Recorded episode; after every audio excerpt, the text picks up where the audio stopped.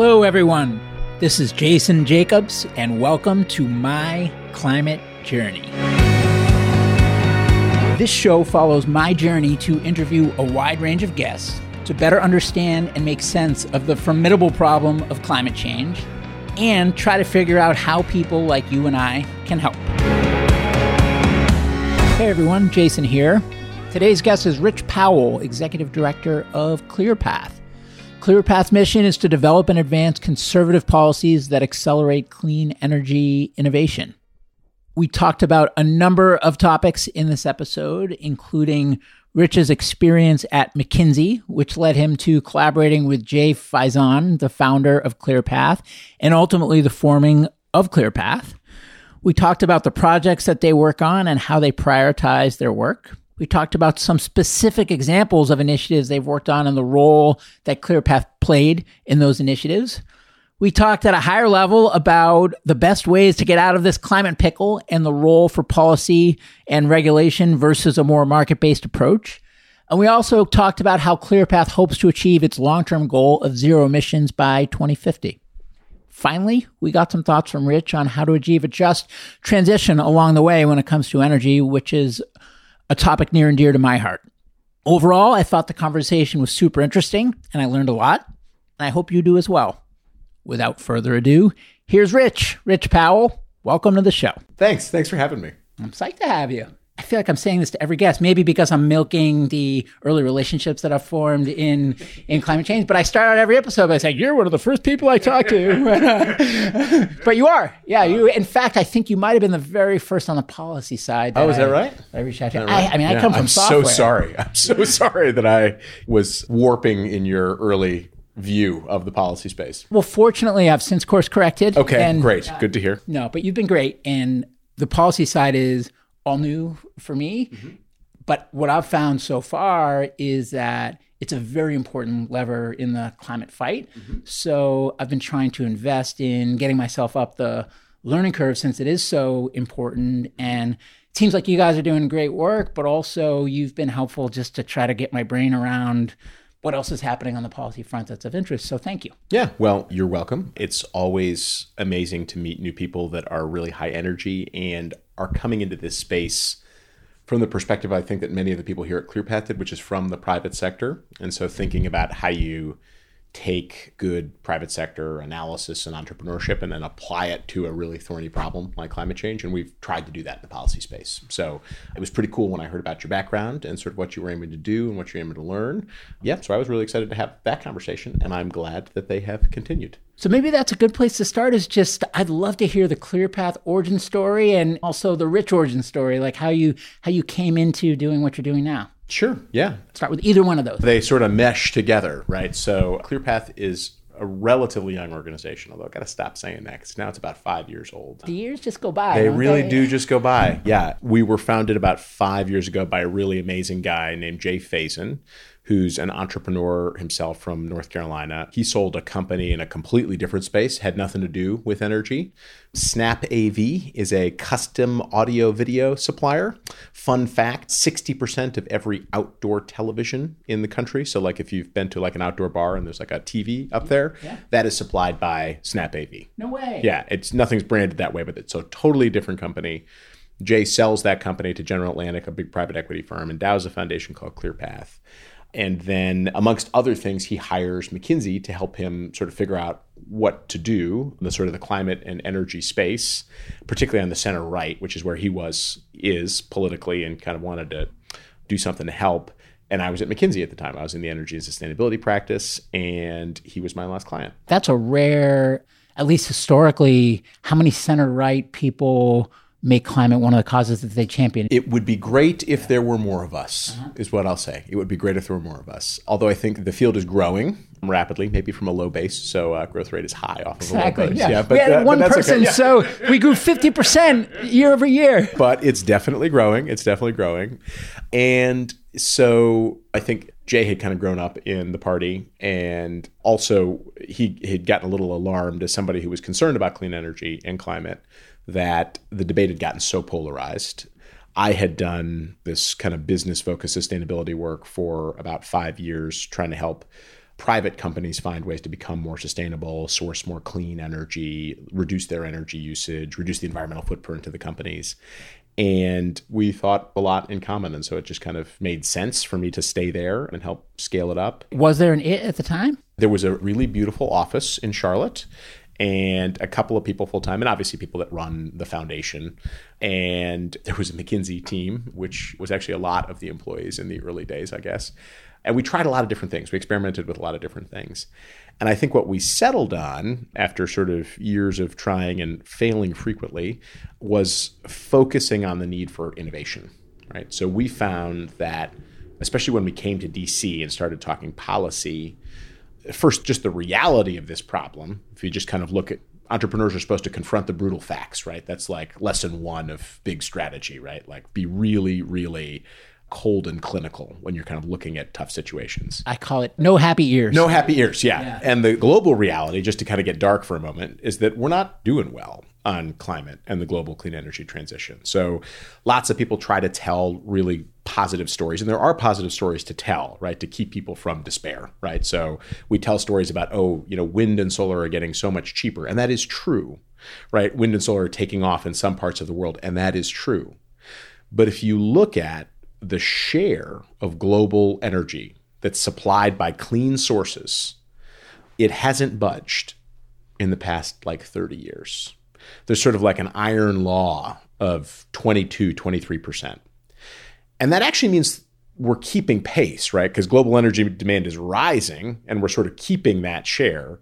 But if the goal here is to get to eighty, ninety, ideally one hundred percent clean, as in terms of that share, we are not making progress. We're just treading water. And the problem is we just don't have the technology today whereby the developing world can marry economic development and clean development. And just one point of clarification for our listeners, and I guess and for me as well, are you talking about energy because energy is where ClearPath focuses, or are you talking about energy because energy is the biggest chunk of the emissions pie? Both of those things. And when I say energy, I'm talking broadly, right? So I'm talking about power and transportation and industry, right? Kind of the whole picture. I guess everything that's not agriculture and land use, maybe. And the problem is we just haven't supplied people with the tools to marry those two things, to marry clean development and economic development. So all things being equal, if you're a state governor in India and you've got this desperate need to electrify a big share of your rural population, and the cheapest and fastest way to do that is with a coal plant, you're probably going to build a coal plant, right? You're going to take the hit in terms of the local air quality problems and all that sort of stuff, because that's the quickest way to start lifting people out of poverty. And until we offer that mayor or energy planner in India or Nigeria or Indonesia or all the other places around the world, until we offer that person a better tool, a like-for-like substitute for that coal plant or for the new fleet of diesel trucks that they purchase or buses that they purchase or whatever, they're going to choose the thing that most quickly and at the cheapest cost lifts their people out of poverty. And it's hard to blame them for doing that, right? Like that's what we did here in the United States. And so that's kind of our core challenge that we've decided to focus on and identify is how do we give these people better tools? How do we give people all around the world better tools that are cheaper and higher performing than the emitting tools so that they choose to go with the clean stuff instead of the emitting stuff? And we think that the United States, when it thinks about its role in the global problem, especially because we're every year we're a smaller and smaller share of total global emissions. Now we're still way up on emissions per capita, and we still have a way greater than fair share of historical emissions. But unfortunately, the climate math doesn't care about any of that, right? Like the climate math cares about today's emissions and future emissions and where the rest of the carbon budget is going to be blown. And I'm learning that it also cares about how much is already up there, and it might care about that more than anything else. Yes. And so, of course, the other massive technological challenge, innovation challenge, is that we got to figure out a way to efficiently, at enormous scale, take carbon out of the air that's already there, right? We may already be at a P P M that's unsustainable long term. So when you talk about tools, you were describing tools to make those decision makers in areas that require energy or additional energy, et cetera, to make clean a better choice. What's an example of a tool? Well, one example would be an advanced nuclear reactor. right? So right now, what we're offering, what the United States is offering the world, is a gigawatt scale nuclear reactor. And so for folks that kind of aren't familiar with the scales in the energy space, I was not familiar with the scales in this energy space until just a couple of years ago. A gigawatt scale reactor is a pretty massive power plant, right? So for comparison, about seventy-five percent of the countries in the world have an entire power grid that's only ten gigawatts or less, right? So we're basically offering a tool that is so huge that one of these things would be ten percent of a whole country's power grid in most of the world. And that's just not actually all that useful a tool. It's actually too big. It costs too much to build that thing. And for a variety of reasons, people are choosing to build smaller and more flexible power plants, both here in the United States and around the world. So until we have a nuclear reactor that's a lot smaller and cheaper and more flexible that we can relatively quickly put in place around the rest of the world, again, people are going to choose the coal plant or optimistically the gas plant to build instead of something that's zero emissions like a nuclear plant. So this is a fertile path, and I want to keep heading down in terms of the actual substantive work that you do. But one clarifying question I'd love to ask up front is just how are you guys funded, and also how how do you prioritize where you're spending your, your time? And then we can get into some of the actual real examples where you're spending your time. So we are absolutely lucky and blessed with having the sole philanthropist who supports our work, and that's Jay Faison, who again is an extraordinary guy and our founder. So we're very lucky. We're not supported in any way by industry, so I can talk about the advanced nuclear industry and there's no conflict of interest there. We're not supported by any energy industry or energy producer. We do work closely with companies, again, because we're from the private sector, and our belief is that solutions should work well with the private sector, should work with the private sector, not against the private sector, is what I typically say. And then we have a pretty nerdy prioritization methodology that I brought with me from McKinsey, which is we look at McKinsey, we would say impact versus feasibility. Here we would say big versus easy. So we look at the policy levers that we think would drive the most tons of global carbon abatement, or another way to say it would be the most gigawatts of clean energy deployed around the world. And then we look at how difficult or easy those things are to achieve through a legislative process here in D C or an administrative process here in D C or some kind of federal regulatory process. And so we sort of rack and stack things based on a methodology we've developed around that stuff, and we prioritize a set of those every Congress to work on. And you had mentioned right of center, I guess. How does that actually manifest in terms of, are you looking at things in a non-partisan way, just strictly at impact, or are conservative ideals represented at all? And if so, how? Yeah. So I'd like to think conservative ideals are represented. So we think a lot about cost-benefit analysis. We think a lot about technology neutrality, or sort of focus on performance as opposed to technology. And so while we do work on a suite of technologies, right, we, so we work on uh, advanced nuclear and fossils with carbon capture and grid scale storage and hydropower, natural gas, these kinds of things, we're working on those because they're a suite of technologies that has gotten sort of less policy support than other technologies in the past couple of decades, and because they're what all of the climate models agree we need, right? So if you kind of do a, the typical kind of techno-economic analysis of a clean energy solution to the climate problem, it shows that we can use a ton of low-cost intermittent renewables, and I think every year the amount people think is realistic kind of ticks up a bit. However, at some point, you run into all these issues with intermittency. And so you need something else. You need a flexible resource behind them that supports the peaks and the valleys of that intermittency and that can power the grid when the sun doesn't shine and the wind doesn't blow. And so that's why we focus on that suite of technologies. And so in that way, we're sort of we're performance focused on this flexibility issue as opposed to technology focused. We're very globally focused. And I think that that's a conservative way to look at this. I think too often people... Again, they don't confront the brutal facts. They don't acknowledge that this is a global problem. They talk only about U S decarbonization and what the cheapest or that's the- not just a climate problem. That's just an overall yeah, sure. U S bubble problem. Absolutely. That's got historical roots. Absolutely. I totally understand that. I think people, they really emphasize, one, the need, or maybe better said, the obligation for us to be moral leaders to the rest of the world and sort of going first and doing this. But I do think that they overestimate the impact of our moral leadership on the rest of the world. We are a wealthy country, I realize that there are people in the United States that are hurting, but like, we are a wealthy, wealthy country. The things that we can do in this country cannot easily be replicated in Nigeria and Indonesia and all of these other places where all the emissions in the future are going to come from. So unless we focus on the things that are actually going to help those people, I think we're barking up the wrong tree, right? If we demonstrate a sort of a Whole Foods approach to solving the global climate problem here in the United States with a small set of technologies and a lot of really distributed resources and really local and all that kind of stuff, as opposed to sort of a Walmart approach, which is cheap and effective and highly scalable around the rest of the world, I'm not actually sure we'll have done that much good. It will have been really expensive here in the United States. Maybe we'll feel good about having done it, but will we actually have empowered the rest of the world to make the transition themselves, even if they are inspired by our leadership?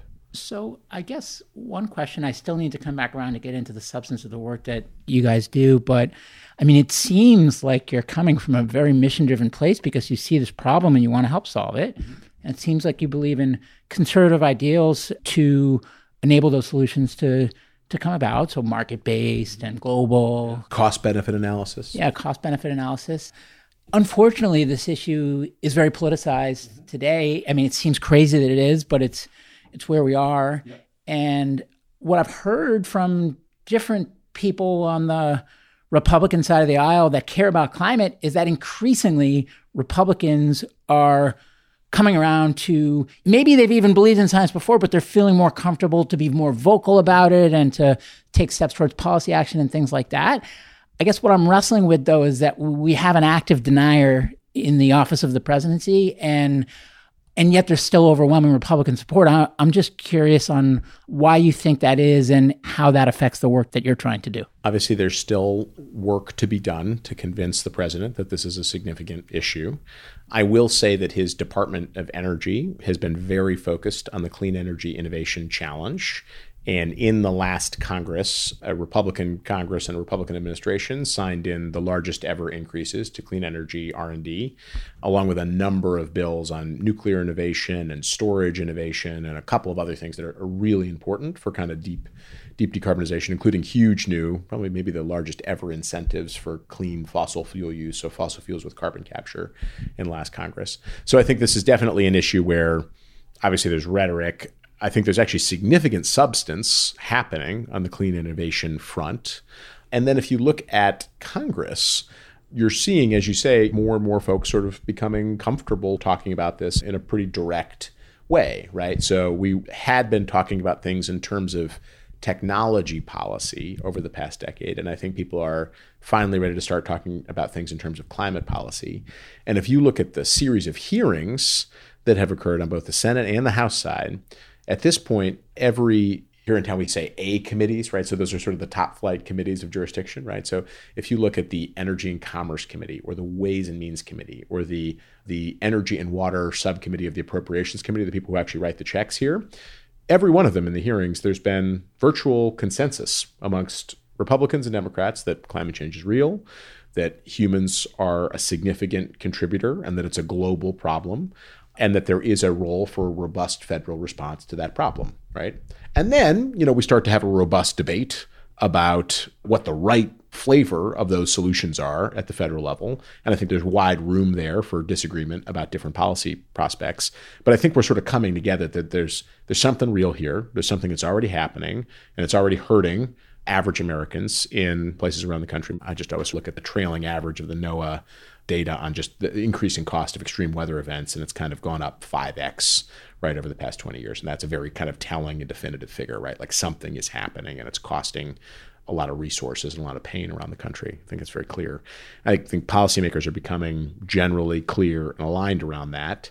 And then, you know, policymakers often disagree about the solutions to problems, and that starts a debate. And hopefully at some point we get to some kind of a compromise where everybody is at least somewhat dissatisfied, but also somewhat satisfied about the solution. So I think that would be a good resolution in the next couple of years. So the way I think about it is that there's kind of like these axes, right? Um, and this is not a political question. So so there's like the I'm a newbie coming in. So the caveat is that like, this is just like first impression. I could be totally wrong. Yeah. Right. But there's like the Mark Jacobson, like a hundred percent renewables or bust. Right. And then there's like the Michael Schellenberger, like a hundred percent nuclear or bust. Right. Yeah. And then there's like the, the people that say we have everything we need and we need to just deploy what we've got. Right. And then you have other people that say, we have nothing that we need and we need big fundamental breakthroughs. Right. And what's the ClearPath view? Yeah.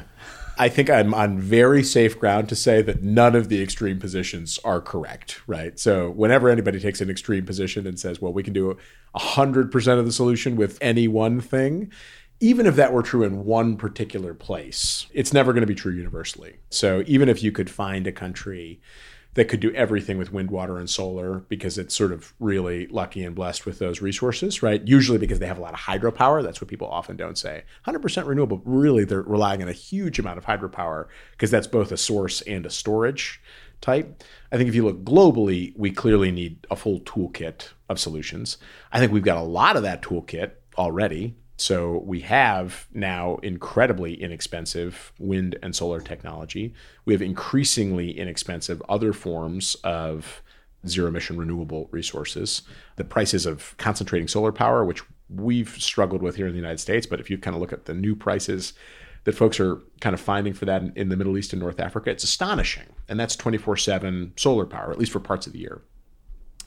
Hydro is a fantastic resource. We've used a lot of the kind of easy to use hydro resource around the world. And there's all kinds of local land use and human impacts of greatly scaling up further use of very large hydro in a lot of the developed world.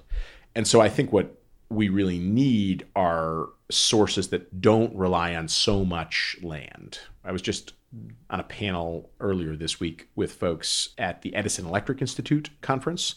And the C E O of Dominion Energy, which is the big utility in Virginia and Connecticut, has said, you know, they're all for renewables. And there are many counties in Virginia who have now said, we have enough solar, right? So for a variety of just sort of NIMBY reasons, the local folks don't want to add any more solar farms in these counties in Virginia.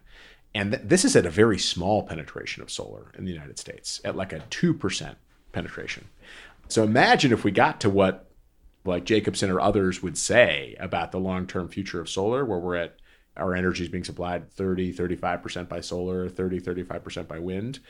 The NIMBYism that we will encounter along the way, for listeners who don't know what that is, the not in my backyard syndrome, right? I'm all for it. I just don't want to see it. Well, a lot of our listeners are in the Valley and they know NIMBYism well because of housing. Right. Yeah. So exactly. Right. Yeah. Yeah. So folks in the Valley, right, should ask like, oh, you're all for solar.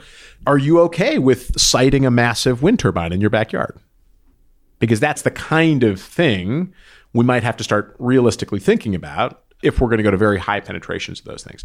And I think the reality is we will go to very high penetrations with those, but we'll run into all these constraints. Just like it's today very difficult to build a new natural gas pipeline or a new electricity transmission line around the country. That's the other kind of limiting factor on renewables is these models that say we can get to very high penetrations often rely on like a national superhighway of electric transmission lines.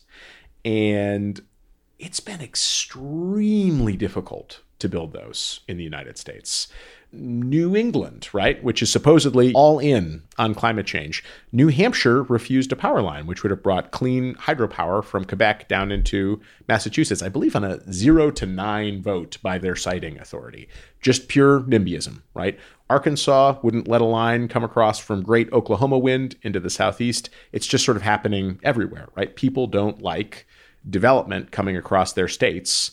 And so the idea that we would build a superhighway of these things everywhere to move the resources all around the country, I would love to see that. I think that would be a really useful thing for the United States. It does seem on the big versus easy scale, it would be big, but it definitely isn't easy. So I don't want us to rely on that. And even if, again, you could imagine us doing it in the United States, can we really imagine Indonesia, right, where people live on twelve thousand different islands? Can we imagine them building a high voltage transmission network around all of the islands via undersea cables all around Indonesia? Or do we need to give them things like small modular nuclear reactors or very advanced storage technologies or gas plants with carbon capture integrated. Are we now starting to transition into the ClearPath playbook? Probably. Okay. That's why we focus on all this stuff. Mm-hmm. So we think that you need a whole basket of different technologies with all different sizes and performance characteristics. The key is they all need to be cheap or at least affordable relative to what they'd be replacing. You need things at really, really different sizes. I mean, because we've got islands in Indonesia we have to decarbonize. We've got remote Alaskan communities we need to decarbonize. We have heavily carbon-intensive mining sites, which are very remote all around the world that we need to decarbonize. We also have places that are very resource-rich in some things, like coal or gas, and we need to find a way for people to continue using those resources, but do it in a way that's much, much lower carbon, right? Or ideally zero carbon. And so we know that some carbon capture technologies already work. So we've demonstrated post-combustion carbon capture down in Texas at the Petra Nova plant, and they've demonstrated it in Canada as well. These power plants work at scale. They're sequestering millions of tons a year. It's still more expensive than would typically be thought as kind of commercial here in the United States. So for some of these initiatives that you just mentioned, what do you guys actually do? Where does ClearPath get involved? How do you guys get involved? And what does success look like? Our first and foremost priority is seeing energy innovation in this country reformed around a series of moonshot goals. So what's been successful in the past in U S energy innovation policy has been when we've had a objective in mind, right? So take the SunShot initiative that the previous administration launched at D O E. They basically said, okay, in the course of a decade or less, we want to bring the cost of solar photovoltaic energy, solar P V energy, what most people think of as solar in the U S, down by ninety percent.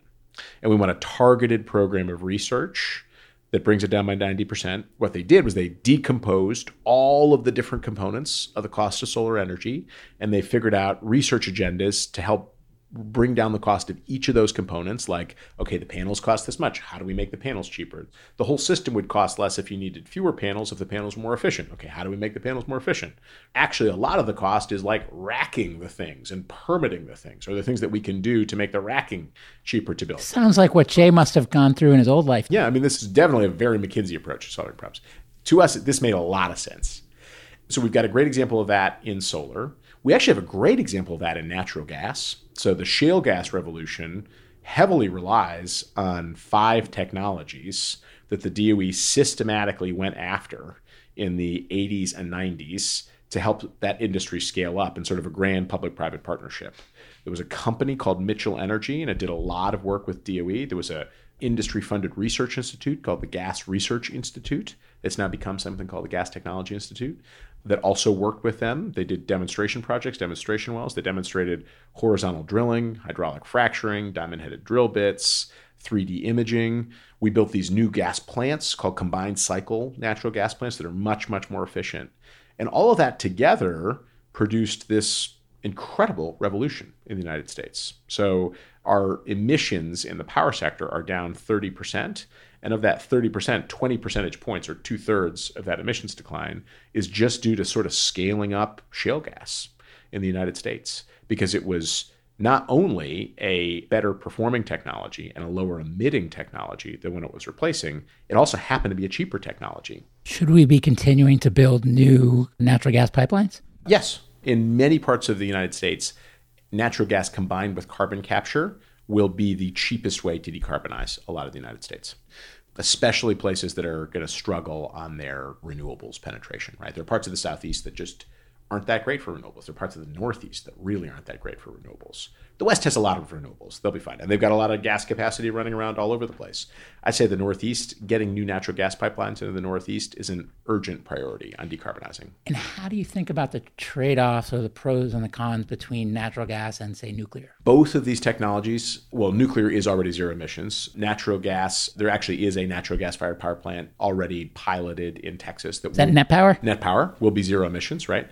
We have zero. I want to get one of those guys from North Carolina on as a guest. What's that? As well. You absolutely yeah. should. Do you know them? I do happen to know them. I would be happy to connect you. I've had some conversations, but tell them what an amazing experience this has been. I absolutely will. Yeah. I absolutely will. Yeah. If anybody on the podcast doesn't know about Net Power, bar none, it is the most exciting thing happening in the clean energy space today. It's a natural gas-fired power plant with zero emissions. They've redesigned how a combustion cycle works to take C C S into account, So they make C C S a feature of the plant, not a bug in the plant. Normally it's an expensive add-on. They've made it integral to the system. And very interestingly, it actually ends up producing a better power plant. It's more efficient. It doesn't require any water. Normally a power plant requires a huge amount of water. This doesn't require any water. So you could build it in a desert far away from water. It doesn't have any of the other emissions that are normally associated with a gas or a coal plant, like NOx, which is a criteria air pollutant, something that causes smog and is bad for human health. And it's probably about the same cost as a normal combined cycle plant.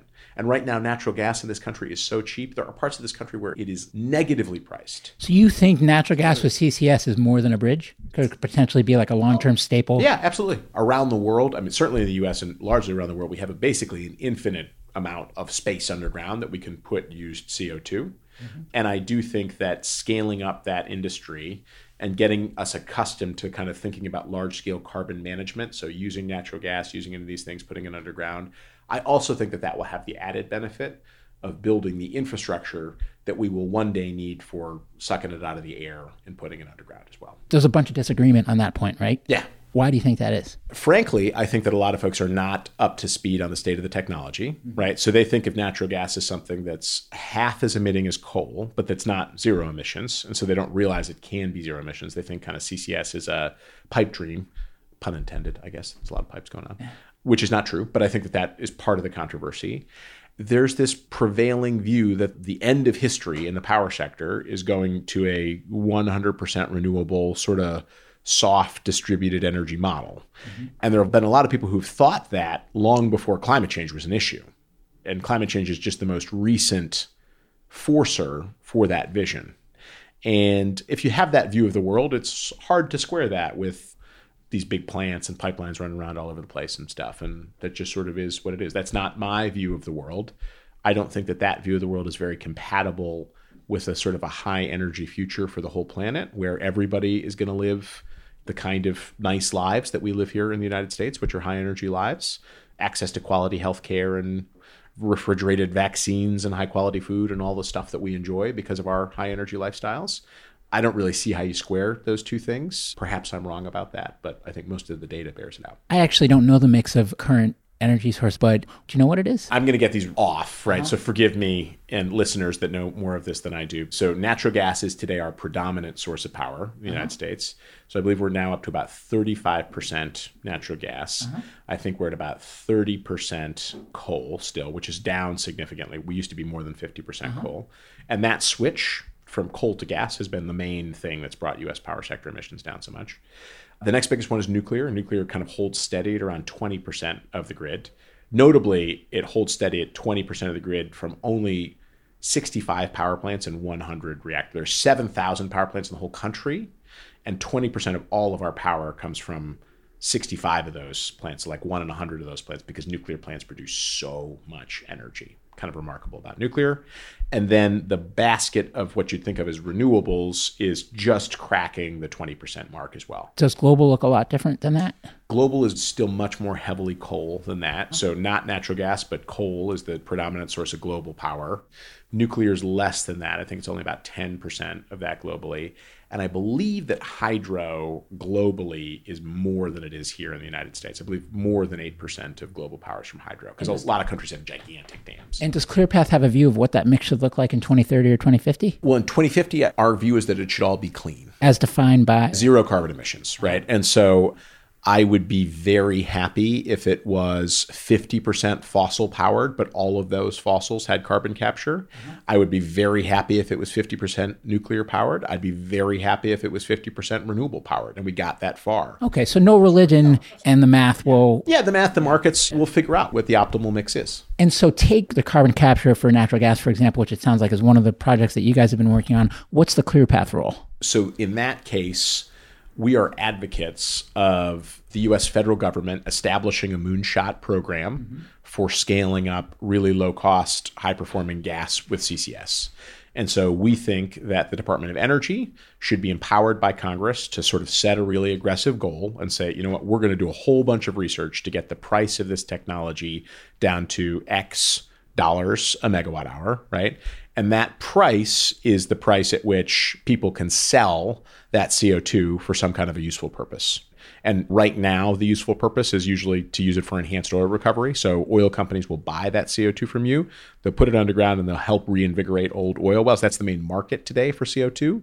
In the future, I think we're going to do all kinds of stuff with C O two. People are experimenting with concrete and with making fuels and with making fabrics and all sorts of other things. But I think the key point is we got to bring C C S down to the point where you can build a freestanding business off of a power plant with C C S, selling that C O two to somebody else to do something with it. Because once there's a freestanding, profitable business model out there, there's nobody on the planet like the oil and gas industry at taking something that's profitable and scaling it up and deploying it around the world.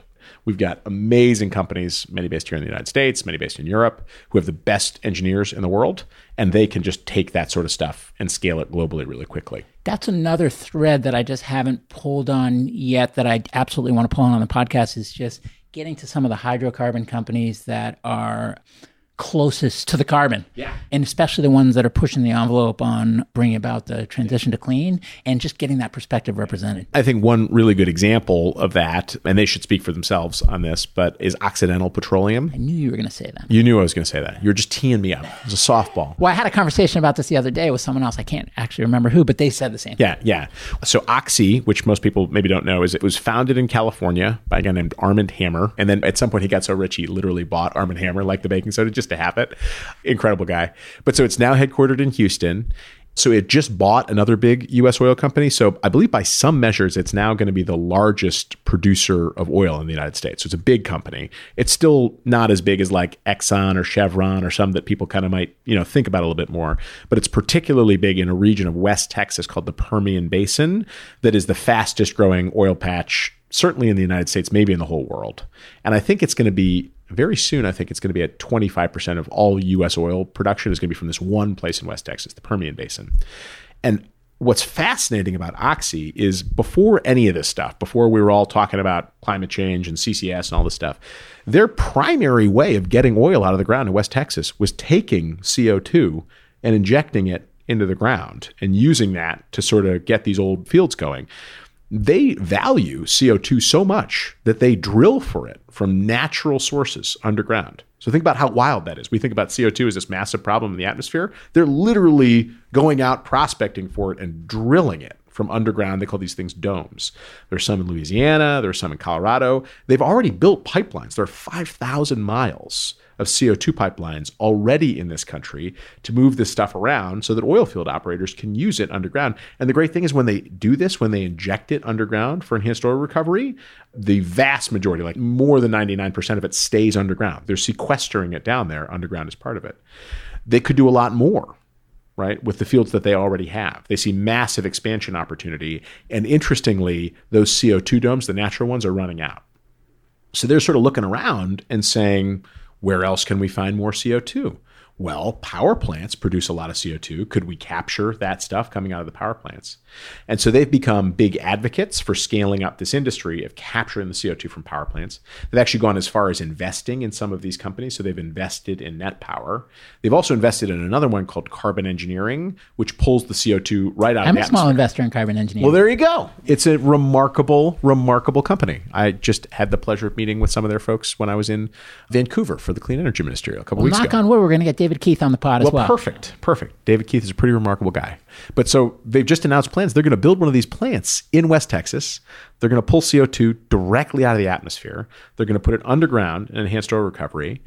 And I think they're going to credibly be the first company that's producing a net zero carbon barrel of oil. And that's an extraordinary thing, right? Because then when you're starting to say, well, I'm differentiating my fuel by having net zero carbon emissions from the fuel, from this oil that I'm producing, because I pulled C O two out of the atmosphere in order to produce it.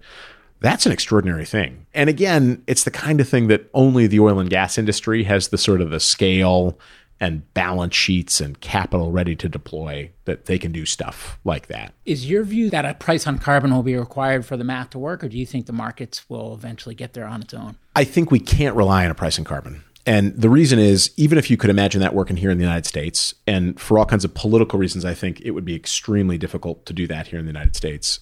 You can't imagine in India or in Nigeria or in Indonesia holding back their development by putting a price on carbon on themselves, right?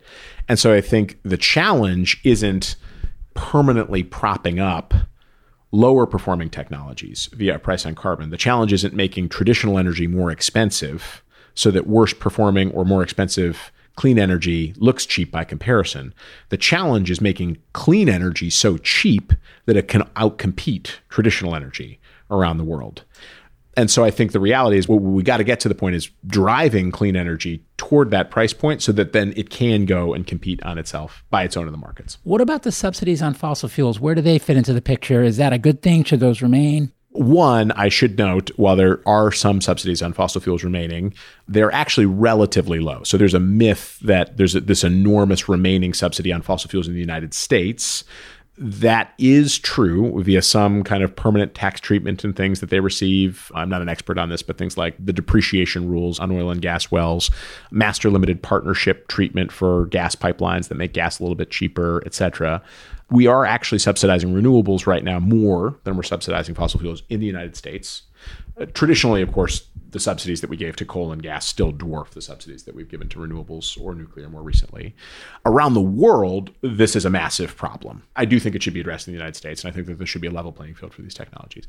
Around the world, it's a massive problem. You still have a lot of countries that are still very actively subsidizing the price of, say, gasoline at the pump, especially countries like in the Middle East that are using that and sort of really cheap energy as a one tool to keep their population happy and content, often with a despotic regime, and encouraging those countries in any way possible to bring those subsidies way down is absolutely a priority. We're still spending, I'm forgetting the last figures, but I believe it's still hundreds of billions of dollars worldwide subsidizing those fuels. One, it certainly doesn't make sense fiscally for those countries. I think every one of those countries is better off once they start to remove those things just purely from a kind of economic efficiency standpoint. And two, it's not a great thing from a climate perspective. Well, I feel like we're probably getting closer to wrapping up, but one question I should ask before I let you escape is the word on the street is that forty-five Q is very important and that you and ClearPath played an instrumental role in bringing it about. So I would hate to close the episode without giving you a chance to talk about what it is and what you guys did to help make sure it a reality. Yeah. So forty-five Q is certainly the biggest thing that happened in the clean energy space, probably around the world last year, and really the biggest thing in a while. So basically, it establishes or it actually expands an incentive to capture C O two coming out of a power plant or an industrial facility, or to capture it directly out of the air, and to permanently put it underground somewhere for some purpose. So there's one level of the credit that goes if you sequester it, which just means you're permanently putting it underground and you're not doing anything else with it. And there's another slightly lower level of the credit if you put it underground for the use in enhanced oil recovery. And it's a fairly generous incentive. So you get fifty bucks a ton if you just put it underground to store it forever, and you get thirty-five bucks a ton if you put it under for enhanced oil recovery. And that is two and a half and three and a half times as much as the credit used to be. And it's now also significantly expanded the length of the credit in time. And so some analysts have looked at this as something that might spur as much as a gigaton, so a billion tons of C O two sequestered, which means the whole incentive might be worth somewhere between thirty-five and fifty billion dollars. It's a very large, rich incentive.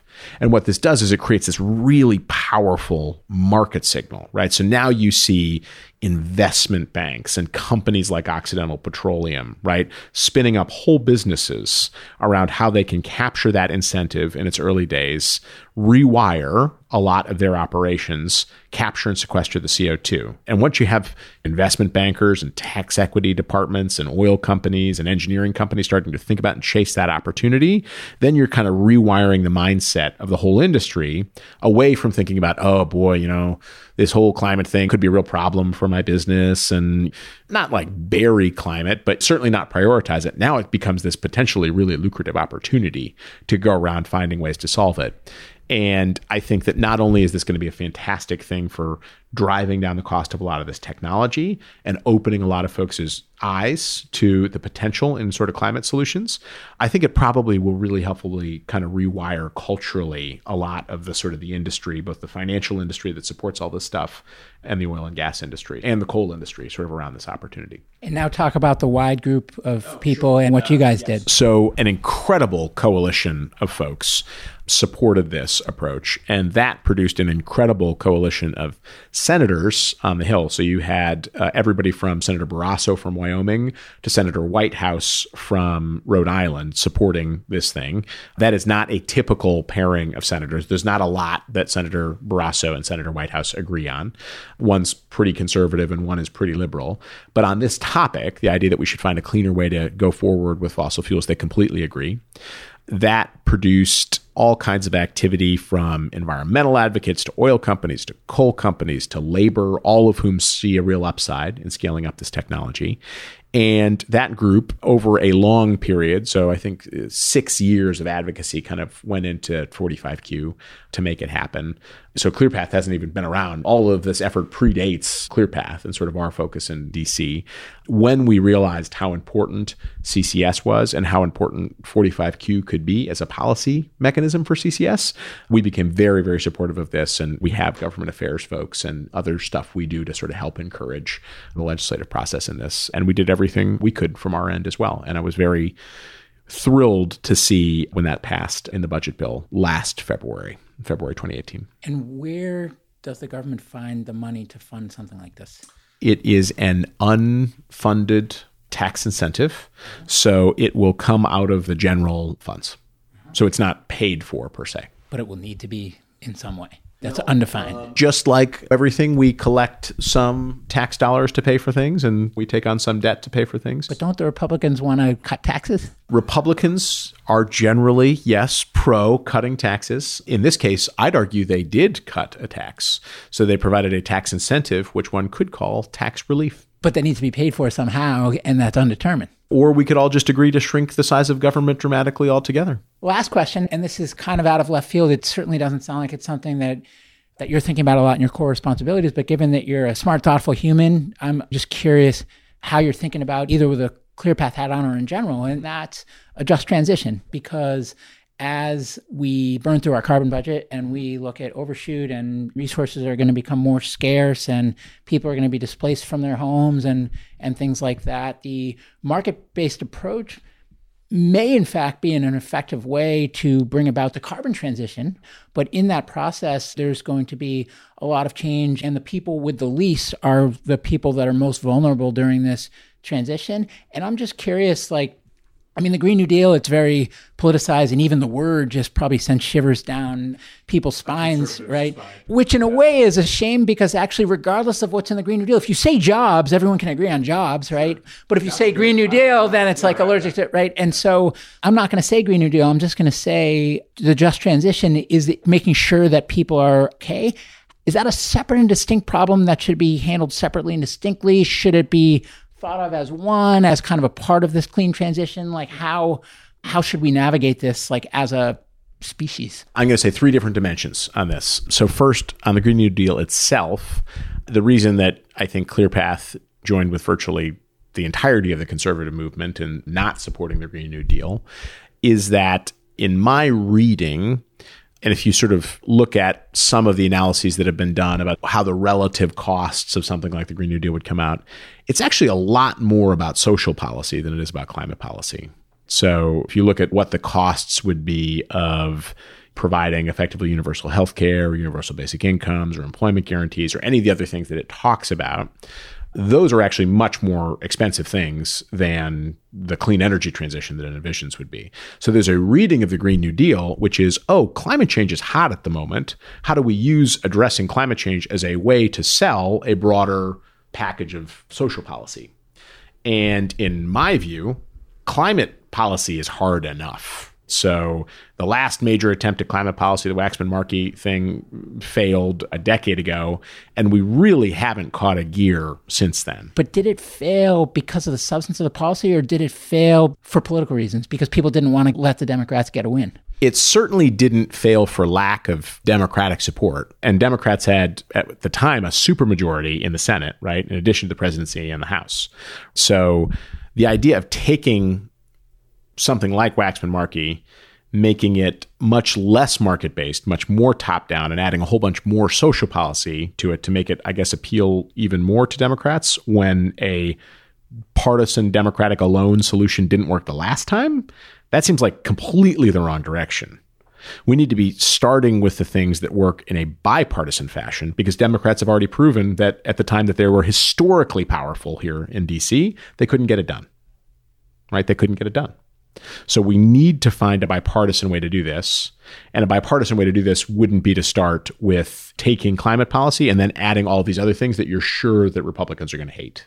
All right, so that's the opposite of building kind of a bipartisan thing.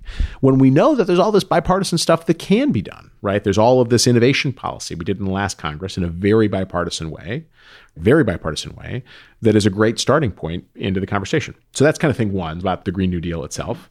Thing two on the just transition is, I think this is yet another reason. So clearly every techno-economic modeler in the climate space, with the exception of the Jacobson team at Stanford, who did not take cost into account in their models, every one of them believes that C C S is not just a nice to have technology, it's the need to have technology. So if you look at all of the models that kind of went into the I P C C modeling, any of them that could solve for those models without C C S, and many of them couldn't solve for it without C C S, any of them that could solve for it without C C S said that the solution is somewhere around two and a half times as expensive without it. And so again, this thing is hard enough, making it two and a half times more expensive by leaving out clean fossil fuels seems completely unrealistic to me. And so then when we're thinking about the just transition, we know that C C S has got to be a huge part to this whole thing. That actually means we never need to leave behind coal and gas communities, that they are an integral part of the solution in this space, right? Finding a way to use coal sustainably here in the United States as a source well into the future where we capture the emissions and we do something with them. And the same with gas. That's actually part of the global solution that all the techno-economic analysis and the I P C C reports say we need to do. So I think when we're saying just transition, which is a term I don't dislike, I think the idea oughtn't be that we're transitioning away from those things, but we're transitioning how we use those things into a cleaner way. And by the way, that has the upside of not displacing communities and people and value chains that have been completely built up around this. So let me pose, I guess, this conundrum that I'm wrestling with, and I'm curious if you, like, just how you think about this, this logic. So let's say that market-based is the best way if you're squarely focused on the carbon problem. And we got a big carbon problem. Like, no debate there, right? Yeah. And I'm really worried about the carbon problem. But inequality is bad. Yeah. And as resources get more scarce, which it seems like for the next several decades will inevitably happen regardless of what we do, yeah. then if we only focus on market solutions, it might be the best way to solve the carbon problem, but it will make that inequality worse unless we also do things on the social side that we haven't been doing. I think that this is really interesting. I haven't seen any data that would show me that a transition to, say, like one hundred percent renewable sort of a future, or which isn't in the Green New Deal, but which a lot of the folks behind the Green New Deal would support, even if you added all kinds of other stuff, jobs guarantees, minimum wages, all that kind of other stuff, that that actually would help reduce inequality. So if you think about the kinds of jobs that we'd be shifting away from, which are like ninety thousand dollars, one hundred thousand dollars a year blue collar jobs, working in coal mines and oil rigs and all these other things. And if we shifted all those away to the much more distributed future that people imagine, which actually tends to be a kind of a non-unionized, non-labor sort of future. Folks installing solar farms and wind turbines, at least at the moment, they're not making union wages. They're not making ninety thousand dollars and one hundred thousand dollars a year. They're not sort of stable jobs in a place that support and build a community over time.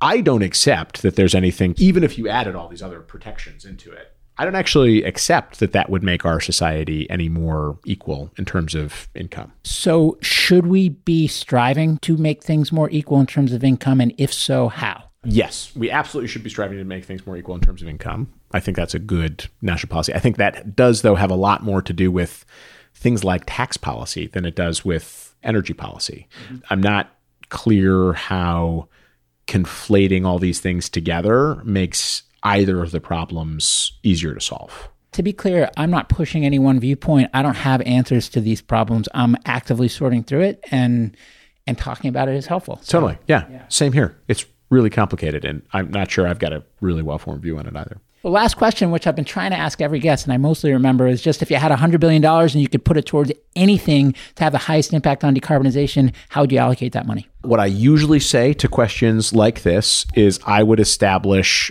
ten prizes, each of them of ten billion dollars, and the recipients of each of the prizes would be somebody who can demonstrate a globally scalable, low cost, meaning at two and a half cents a kilowatt hour, zero emitting energy technology.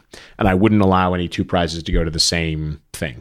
I can see why you would pick that, because philosophically, as you've stated, you don't have any pet technology. You, yeah. ju- you just want to get to zero. Yeah, right. Yeah. So yeah, if you could show me like a ultra efficient solar panel plus a battery that lasted for months, and that that cost was low enough that you could actually imagine scaling that up all around Mumbai or something like that, I would be just as happy to give a prize to that as I would to a micro nuclear reactor that you could do the same thing with, as opposed to a whatever else. And I think that that's, we need a suite of these kinds of things, because there's not going to be any one solution. But so that's what I'd do. And I think that that would have a lot of impact on global decarbonization. Anything I didn't ask you that I should have, or any parting words for our listeners? I think we covered a lot of ground. I would just say thanks very much for having me on. I really enjoyed the conversation. I did too. Thank you for coming. You were a good sport and a great guest. And I'm excited to shut the camera off so we can go back to some of the things from earlier in the discussion that you tapped your nose about. Thanks, Rich. Thanks. Hey everyone, Jason here. Thanks again for joining me on my climate journey. If you'd like to learn more about the journey, you can visit us at my climate journey dot co. Note that is .co, not .com. Someday we'll get the .com, but right now, .co. You can also find me on Twitter at j jacobs twenty-two, where I would encourage you to share your feedback on the episode or suggestions for future guests you'd like to hear.